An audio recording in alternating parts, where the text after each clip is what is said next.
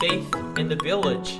I am Zachary Wall, and I am one of the co hosts of this podcast. Steve is not able to join us today. Steve had his appendix taken out on Tuesday evening. Happy to report that he is uh, doing okay. He is at home, uh, kind of on bed rest and just walking uh, to get a little bit of exercise. He'll go back to the doctor tomorrow and, and they'll give him a little bit more information.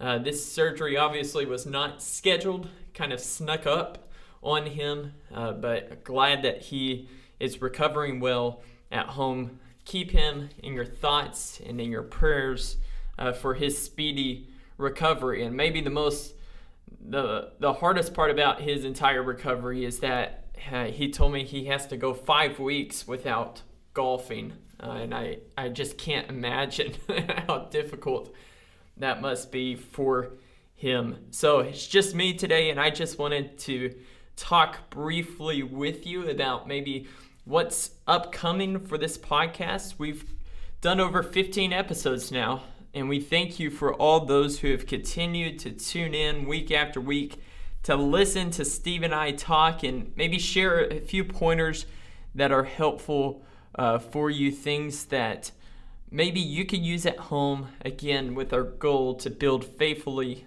committed disciples of Jesus Christ, especially in a world where less and less young people are committed to Christ. How do we raise a generation of students who puts Jesus first in their lives? One of my professors at Oklahoma Christian, where I went to school, his name was Dr. Dudley Chancey. I've never met anyone who loves youth ministry more than Dr. Chancey. Uh, he's an older guy now, but I can guarantee that there's not one young person that can uh, that can work harder or longer uh, or more efficient than he does. The man is a machine. Uh, he is very hard to keep up with. I've played golf with him a couple of times. He's lightning fast at playing golf. He wakes up very early in the morning, gets very little sleep at night, and he never slows down. Not at all.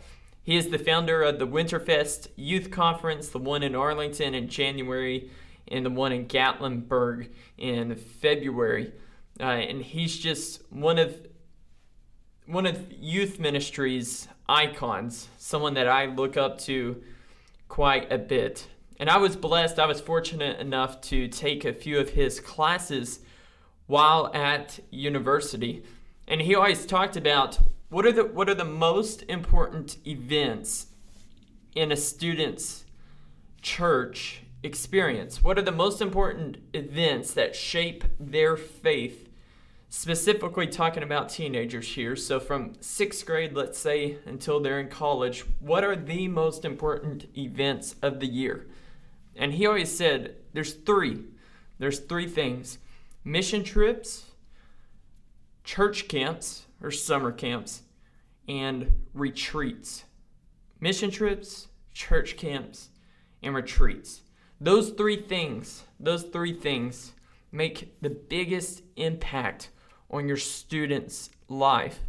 They're the ones that they shape a student so much more than just showing up every Sunday or Wednesday to hear a Bible lesson. They shape your student's life so much more than coming to worship every Sunday and sitting in the pews. Those three events can really can really make a profound impact on your student's life. So eventually, eventually Steve and I have talked about devoting a whole episode maybe to each of those three things to church camp and talking about what are the benefits of church camp what are some of the things that you can do at home to excite your child or to push them toward wanting to participate in camp? Uh, just different things like that. And then we could devote an entire episode to mission trips and the successes that are found uh, through them and the faith building that is found through them. And then we'll devote another episode as well later on in the year uh, to retreats and the spiritual, the rejuvenation that is found uh, through them, and the relationships that are fostered and developed that really can't be anywhere else than at a retreat.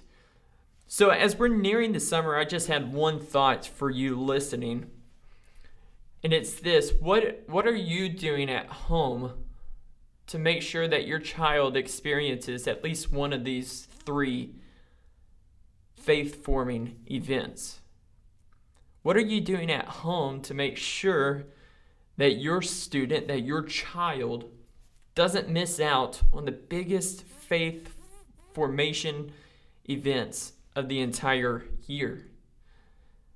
Maybe maybe that just means pushing your vacation back a week or move it earlier a week so that your child can make sure that they're at church camp.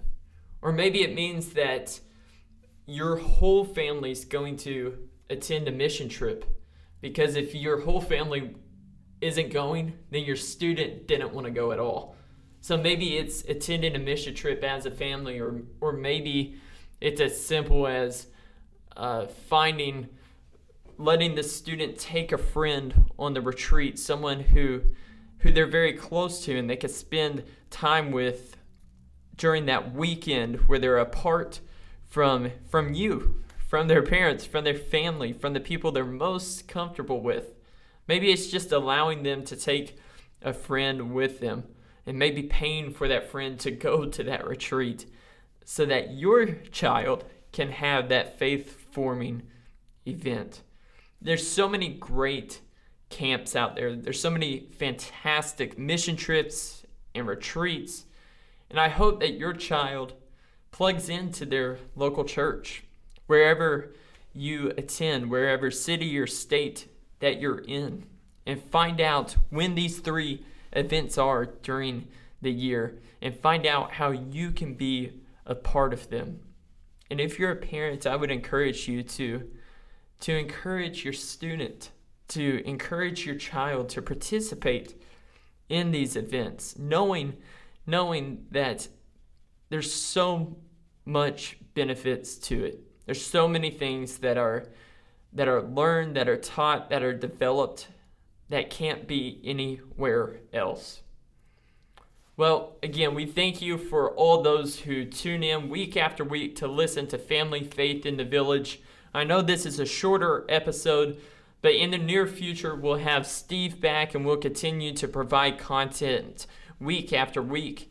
In the meantime, continue uh, telling friends, family about this podcast, and we hope that you would share it if you feel like like you can. It's available pretty much everywhere that you get your podcast. We will